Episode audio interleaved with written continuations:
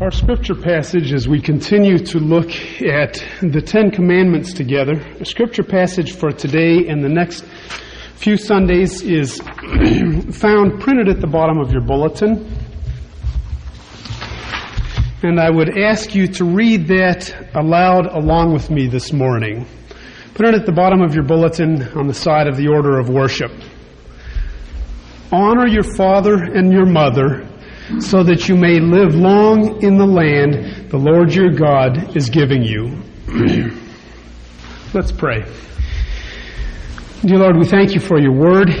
We thank you that you have given us a word that is complete, that it is accurate, that we can count upon it, that we can rely upon your word to teach us what we need to know in order to please you and to uh, live as your children in a world that is completely unlike you. we thank you that we are able, by following your word, to live as holy and righteous men and women in an unholy and unrighteous world. We ask that you would make us more and more like you, that we would shine forth with the light of day. And I pray, Lord, that you would teach us these lessons from your word this morning and that you would work in my words so that my words are faithful in keeping with your word because it is your word that is holy. And we ask this in Jesus' name. Amen. Jack McCormick, who many of you have met, tells the following story of going up to West Point when his and Sandy's older son, Scott, um, who subsequently died in the Gander, Newfoundland crash of the Air Force jet, back in the 80s when Scott graduated from West Point, and he's given me permission to retell it. Now, Scott was a company commander of cadets at the academy. This was his final year, and this was graduation. And when Jack and Sandy arrived, they met Scott in one of the buildings on the campus of the academy. Jack, father that he is, immediately went up to his son, and those of you who know him can just imagine what he did. He put his arms around his son to give him a bear hug and to kiss him. Now, Scott, of course, knowing his father, was not at all surprised by that, and he tried to stop it by remarking, You don't do that here. because he felt that it could lead one of his cadets, those that he commanded, to lose respect for him to see him involved in such an outward display of emotion with his father. But Jack didn't let that stop him. and Scott, hesitating no longer in the demonstration of his father's love for him, said, Oh, well, what's the difference? Put his hands, arms around his father, hugged him, and kissed him back.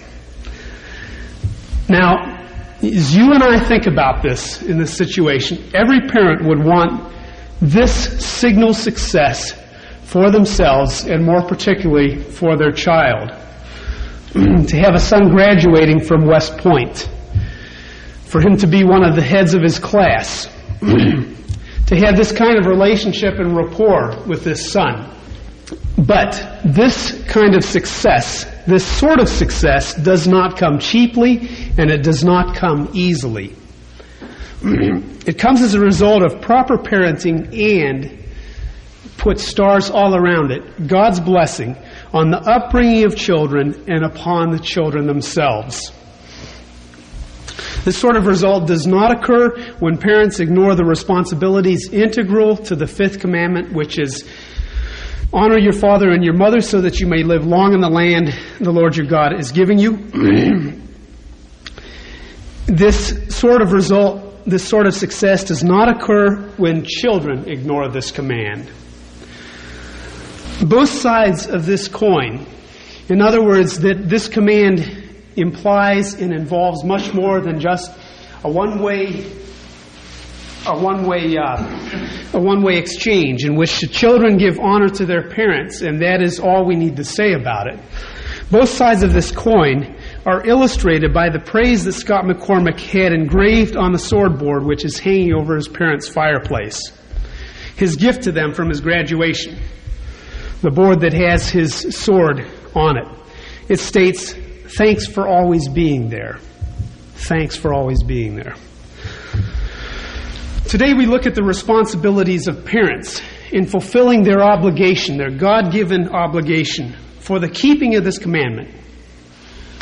We will continue to finish the responsibilities of parents this next Sunday, and then we'll move from that to examine what this commandment involves from the perspective of parents in their relationship with their children. Lest those of you who do not have children or whose children are grown should say, This is unimportant and does not involve me anymore. And you might say, Thank goodness. we need to recognize that we, as a church, as a part of the body of Christ, are a family. And therefore, as we go through these responsibilities of blood parents, we are also speaking of responsibilities of spiritual parents. Those in our congregation who are adults have these responsibilities for the children of God in our congregation and elsewhere.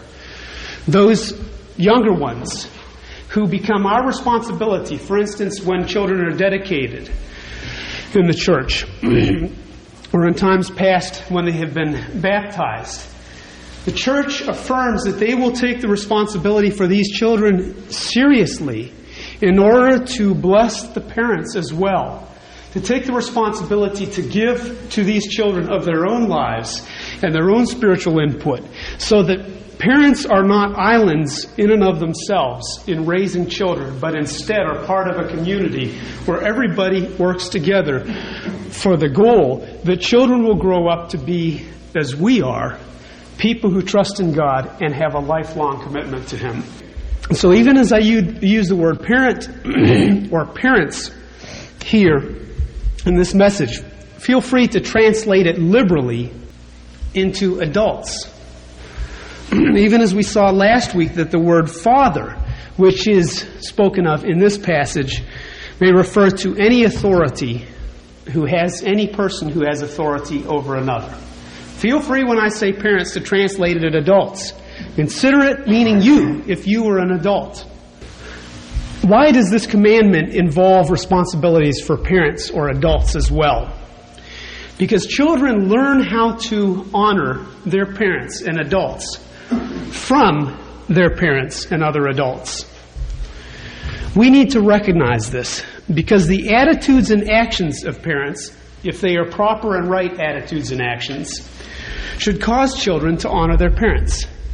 In other ways, whereas the way in which parents act around their children and to their children, the way in which adults treat children, and the way they act around them should cause that honor to spring forth from the children for those adults, whether they're parents or others. And furthermore, we need to recognize that children learn how to honor parents and adults from those very parents and adults.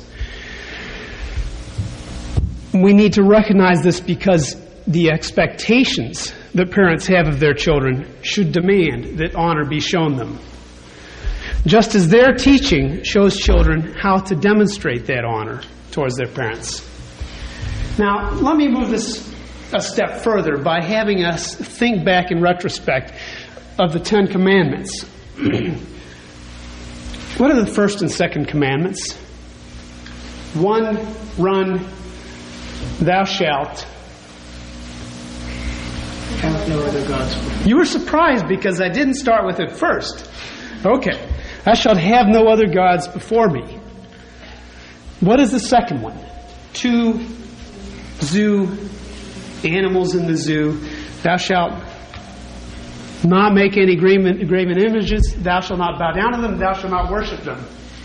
In the very Ten Commandments themselves, we have an exhibit of the ways in which parents should be working with their children, and an exhibit of this point. The expectations parents have of their children should demand honor be shown them. That is what God is doing in the Ten Commandments. He's saying, I am the first and the only, and you need to treat me as such. He's saying, furthermore, I do not want you causing your affections to be devoted to anything else because it is false. Just to me, and to me as I present myself. Let us look then at the environment that parents create. First and foremost, parents need to create an environment in which God is placed first. Now, we're talking about believing parents. We're talking about adults who trust in God. It is crucial that God sits on a pedestal in our hearts, in our homes, in our everyday lives, in our church. For believers, this is where and how we learn how to be parents as we are created to be. It's because we can look at how God has been our Heavenly Father. And we can examine that and see how He is related to us, His children. And by looking at that, even as we look at the Ten Commandments and see how we can parent through the first two Ten Commandments, we find the ways in which He wants us to be parents to our children or to the children in our midst. Deuteronomy 6, verse 6 tells us this with regard to how we need to place God first. These commandments that I give you today are to be upon your hearts. Impress them upon your children. Talk about them when you sit at home, when you walk along the road, when you lie down, when you get up. Tie them as symbols on your hands and bind them on your foreheads. Write them on the doorframes of your houses and on your gates. God is to have priority in our lives and it's to be exhibited in everything that we do so that those younger people around us can see this. See without a doubt, to that man, to that woman, God is first. Not second, not tied, first. This is the subject matter we should be teaching the youngsters in our midst, whether they're our children or others. Here I refer you back to the messages on worship in the church and in the family resulting from our examination of the fourth commandment. Several of you have parents who do not know Christ and have shared the fact that those parents have been excellent and continue to be excellent, although they don't teach the most important subject of all, the knowledge of God. I refer you to 1 Chronicles 5:23. It gives us an exhibit of just such parents, just such God, un, well, they're not godly, but just such excellent fathers in a community. It says the people of the half tribe of Manasseh were numerous. They settled in the land from Bashan to Baal Hermon, that is to Senir. These were the heads of their families, and then it goes through and lists them. In 1 Chronicles 5, 23 and 24. They were brave warriors, famous men, and heads of their families. It is possible to be excellent parents if you do not know God. But if you know God, you have no choice. God must be placed first so that those around you can see this. What other, other overall, overarching principle must encompass our living as adults and parents around younger people and children. Overall, love must be demonstrated throughout. 1 Corinthians 13 reverberates with this message. Nothing else succeed, succeeds if love is not exhibit, exhibited. Matthew 7 9, Christ says this, speaking to earthly parents Which of you, if his son asks for bread, will give him a stone? Or if he asks for a fish, we'll give him a snake. If you then, though you are evil, know how to give good gifts to your children, how much more will your heavenly Father in heaven give good gifts to those who ask him? The principle is that love is to permeate every aspect of our lives in regard to children. In regard to one another, I mean, this is a general principle. Both of these are general principles, but we need to reiterate them so that we remember that they are to be applied in every aspect of our relationships. I would also point out that uh, the example that I opened with, Jack McCormick, going up to West Point and hugging and kissing his son, we too often think of love that is something that is removed from affection. Affection should also be a part of our lives in dealing with the children in our midst. They need to see our love through affection as well. I frequently am reminded of um, my father telling the story when he was speaking at Wheaton College at one point. He uh, talked about how important it was for mothers to to uh, hug and kiss their children and their sons as well, even if those children ran away from them. they had to run after them and catch them and, and demonstrate affection in these manners. And what he said wasn't necessarily so interesting, but the reaction he got was a standing ovation from college students. That is something that young people appreciate demonstrations of love through affection. On vacation, I was talking with my brother David about the time surrounding his high school and college years. In those days, David was doing whatever he pleased. but he had a healthy fear of ever letting our parents know that he wasn't living as they would have wanted him to be because he didn't want to hurt them. We were talking during the course of this conversation about what our father's expectations of his children were as they grew older. And we discussed the fact that in our home there was an implicit understanding that if his children were living under his roof, regardless of their age, Dad expected his kids, whatever else they did or didn't do, to join the family in going to church on Sundays. David said it was interesting because these were times in David's life when if he'd had his druthers or done what he chose to do, he wouldn't have gone to church. And so we discussed, you know, how many times did he not go to church? He said, well, there were just maybe two or three times in the whole course of this time that he didn't go and he said, well, he wasn't feeling well, he was sick.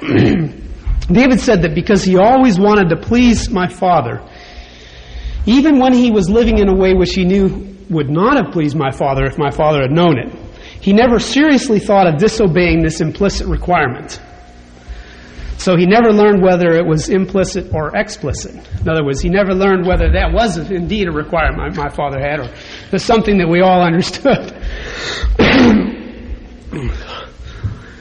he always went to church with the family because he knew that honoring the Lord was first and foremost in the life of our parents. and because he was kept in check by knowing mother and dad's love for him. So it was these two things, these two overarching principles that our parents put the Lord for the Lord first and taught that to us and their love for us as their children that caused David to honor our parents and honor the Lord even dimly. now, how do we apply these principles in everyday living? How do we react as parents and adults in dealing with children? But we need to put the Lord first and we need to demonstrate love. We need to teach children, we need to deal with them in such ways that we do what is in the best interest of the children, even when it is against their wishes. We need to do what is in their best interest, even when it is against their wishes. We find this illustrated throughout Scripture. God telling His people, I know this is what you want. But you are going to get this instead. Sometimes he gives the reason, sometimes he doesn't. But what we are encouraged time and again to understand throughout Scripture is that these are illustrations of God's love for us. That He is giving us what we need because He understands what we need better than we ourselves understand it. And so we exhibit the same thing in our dealing with children. That we understand them, where they are coming from, what their future is going to require, and therefore, we do not give them the desires that they have unless we can give them to them. But we give them what is best for them. Sometimes that includes their desires. Sometimes it doesn't. And there's a consequence paid in the relationship as a result of it, but it's a temporary consequence. We need, as adults and parents, we need to put the needs of the child before self before selfishness. One of the major problems in our culture is that many people, and many of them are parents of children, have not learned to put others before self. For them, self always comes first. Self comes before their spouse, if they are married, before children, before work, before anyone and everyone. now, we need to put the child, the needs of the child, before self. I don't mean put the desires of the child before self. Some parents fall into this trap out of a sense of guilt, putting the desires of their children before themselves or before others. For instance, oftentimes mothers who work and do not feel capable of giving the children the time that they want frequently express that as a, as a result of the guilt, they will let their children rule the whole world, in essence, their whole family life. Give in to their child's every whim and desire. Allow the child to make every decision for the family. That is not right. What we need to provide as adults and parents is a rightly ordered world in the family, in which the child is taught his or her place in the family or church universe. What that means is that first, if they're parents and they're married, first, in the rightly ordered universe, after the relationship with God, which is overarching, first comes the relationship between the parents. Children should never be allowed to get into and cause trouble in the relationship with the parents. And then comes the relationship between parents and children. The relationship between parents began before the children came onto the scene. It will continue after the child has gone. Marriage is a relationship which makes two into one. Many children and many parents are thankful that they are not stuck in the same household together for the rest of their lives as couples are when they marry. Parents as adults, for instance, what is a, what is a, a normal outworking of this? Teaching children a rightly ordered world in the family and in the church. It means that adults have the priority in decision, decision making matters and in authority. That has many ramifications. We need to provide consistency and dependability in everything. Children thrive in a certain atmosphere where there are not constant major changes. Now, by, by this you understand, I obviously don't mean provide oatmeal for breakfast every morning. there are certain changes which everybody needs. But consistency and dependability must be provided in those things that count.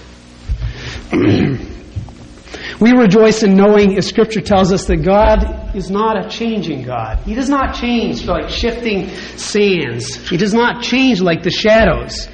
He remains constant. And as a result, we do not have to worry in our relationship with Him that if we come to Him with this response, or this action, or this attitude on one day, He's going to be pleased by it, and then on the next day, because it has taken His whim to react differently, He may be infuriated by it. This is the God, Allah, of the Muslims who the Muslims do not know how he is going to react or respond. He is constantly changing. They cannot tell where he is coming from or how he is going to respond from one day to the next. Our God is not a God such as that. Our God is the true God, and he does not change. Therefore, we as adults and parents need to provide consistency and dependability. And finally, we need to provide attention and not neglect. Children should know that although they are not the center of their family or church's universe, dictating every action for the adults around them, that they are still worthy of attention and plenty of it in abundance. At one end of the spectrum regarding this is criminal neglect, where children do not have their needs met. At the other, the healthy end, is where children receive attention from adults where adults do not constantly push the children aside. You know the song and the words of Cat Stevens' song, Cats in the Cradle. It expresses the fact, the, the regrets of a father who did not demonstrate attention to his son, but instead neglect. It was not criminal neglect.